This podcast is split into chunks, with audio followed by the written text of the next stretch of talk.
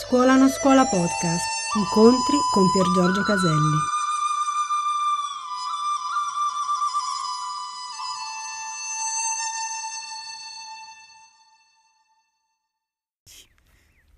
Continuo la lettura. Inconsapevoli del dolore che si portano dentro, con le loro reazioni lo proiettano su eventi o situazioni. A causa di una completa mancanza di consapevolezza di sé, quindi conoscere chi conosce, conoscere il conoscitore, come abbiamo detto prima, non possono vedere la differenza tra un evento e la loro reazione all'evento stesso. Ecco, qui vorrei dire che spesso i problemi che tutti abbiamo nella vita, eh, quando non siamo consapevoli della differenza tra evento e nostra reazione a quell'evento, quell'evento ci sembra enorme, difficilissimo. Mi ricordo che Fabio diceva che la gran parte della gente ha in mano delle briciole e in realtà crede di essere schiacciato da quintali di pagnotte. spesso rideva, mi faceva ridere questo. Quindi noi in realtà abbiamo in mano delle briciole, tra l'altro che possono essere mangiate dagli uccellini e invece noi abbiamo la sensazione di essere schiacciati da migliaia di, pia- di pagnotte. Perché? Perché reagiamo alle briciole e reagendole diventano, ai nostri occhi ci sembra, di problemi enormi. Quindi quando noi impariamo a riconoscere la differenza tra un problema, che è la parte della natura della vita, cari amici, voi pensate che sarete felici quando non avrete più problemi e vi dimenticate che gli esseri più felici al mondo Gesù, Gautama il Buddha, i maestri che amiamo molto, hanno avuto nella loro vita problemi molto più grandi di noi. E come mai erano gli esseri più felici mai apparsi sulla terra? Semplicemente perché la felicità non è l'assenza di problemi, ma è lo scoprire chi siamo, o se volete un linguaggio più cristiano, lo scoprire il Dio, la divinità dentro di noi. Allora non avremo bisogno di non avere problemi. Potremo avere problemi, ma usciremo dall'illusione che quando non avremmo problemi saremo felici. Scusate, faccio un macello con questo telefono. Eh, abbiate pazienza. Continuo la lettura.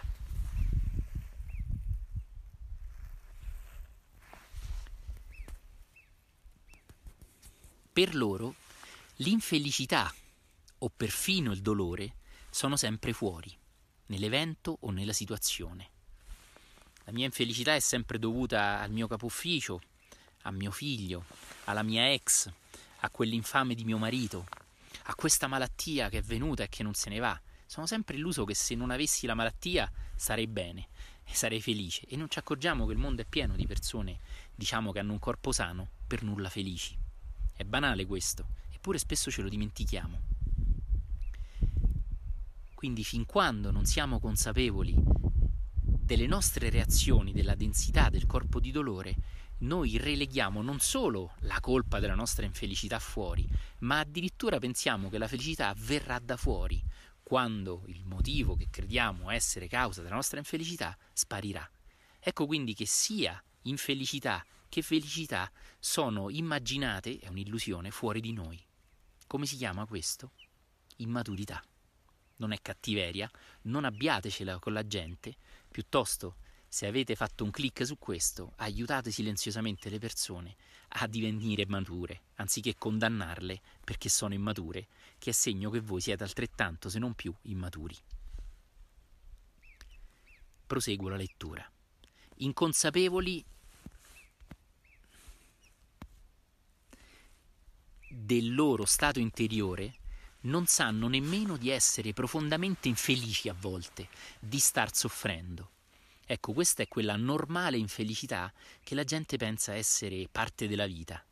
Dimentichiamo sempre che viviamo per essere felici, viviamo per gioire di questo dono e in questo dono possono anche accadere problemi, ma l'essenza della vita è felicità. Se ci si mette poi qualche cosiddetto pensatore, filosofo, a dire che è parte della vita, qua vicino c'è la Francia, e voilà, ecco qua che il piatto è servito e noi abbiamo anche la scusa di quel tal filosofo, la vita è così, e di nuovo rimaniamo bambini perché non ci prendiamo la responsabilità della nostra infelicità, accusando sempre qualcuno fuori, o diamo la responsabilità a qualcosa fuori della nostra felicità, quando vincerò all'Enalotto, quando quella donna finalmente uscirà con me, quando finalmente guarirò da quella malattia.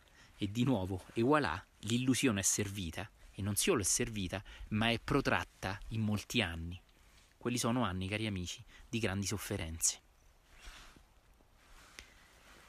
Qualche volta le persone con un corpo di dolore così denso diventano anche attiviste, lottano per una causa, cioè hanno bisogno di attaccare qualcuno, magari grazie a un'ideologia buona. Attenzione, per favore, non stiamo dicendo che non dovremo lottare per una causa. Stiamo dicendo che qui inconsciamente lottiamo per una causa perché cerchiamo di sfogare la nostra rabbia non ancora riconosciuta. Quindi, ripeto, ben vengano alti ideali e persone che aiutano il mondo a migliorare, anche se fosse il caso attraverso una lotta per una causa. Ma la differenza è che qui io ho bisogno inconsciamente di lottare e non vedo l'ora di trovare, tra virgolette, una scusa, che chiamo ideale, per combattere e per avercela con qualcuno. Vi prego, notate la differenza, è abissale. La causa può essere assolutamente valida e in un primo tempo queste persone possono finanche avere successo e far funzionare le cose, cioè sono molto efficienti, come un robot. In quell'efficienza funziona tutto bene, eppure in quel far funzionare bene le cose non c'è la felicità, perché la felicità non viene dalle cose. E quindi fin quando io credo che facendo funzionare le cose verrà la felicità, cercate di seguire, cari amici, non siate un vestito su una sedia. Io ho delegato la felicità alle cose e anche quando quelle cose funzioneranno bene non sarò felice. Hai un esempio? O più esempi? Lo so, sono ripetitivo. Sì, li hai, ma non li vedi ancora.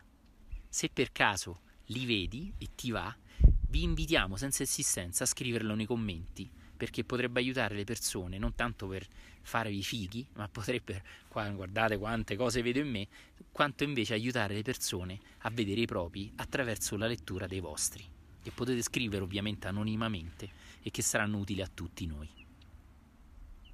Sentite che bello e qui chiudo.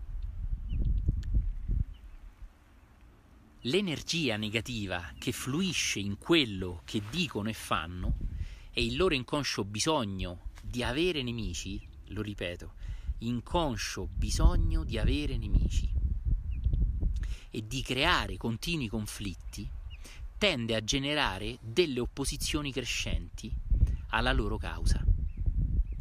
Di solito finiscono per crearsi dei nemici dentro la loro stessa organizzazione, aggiungerei anche famiglia, gruppo di amici, eccetera, perché dovunque vadano trovano ragioni per stare male.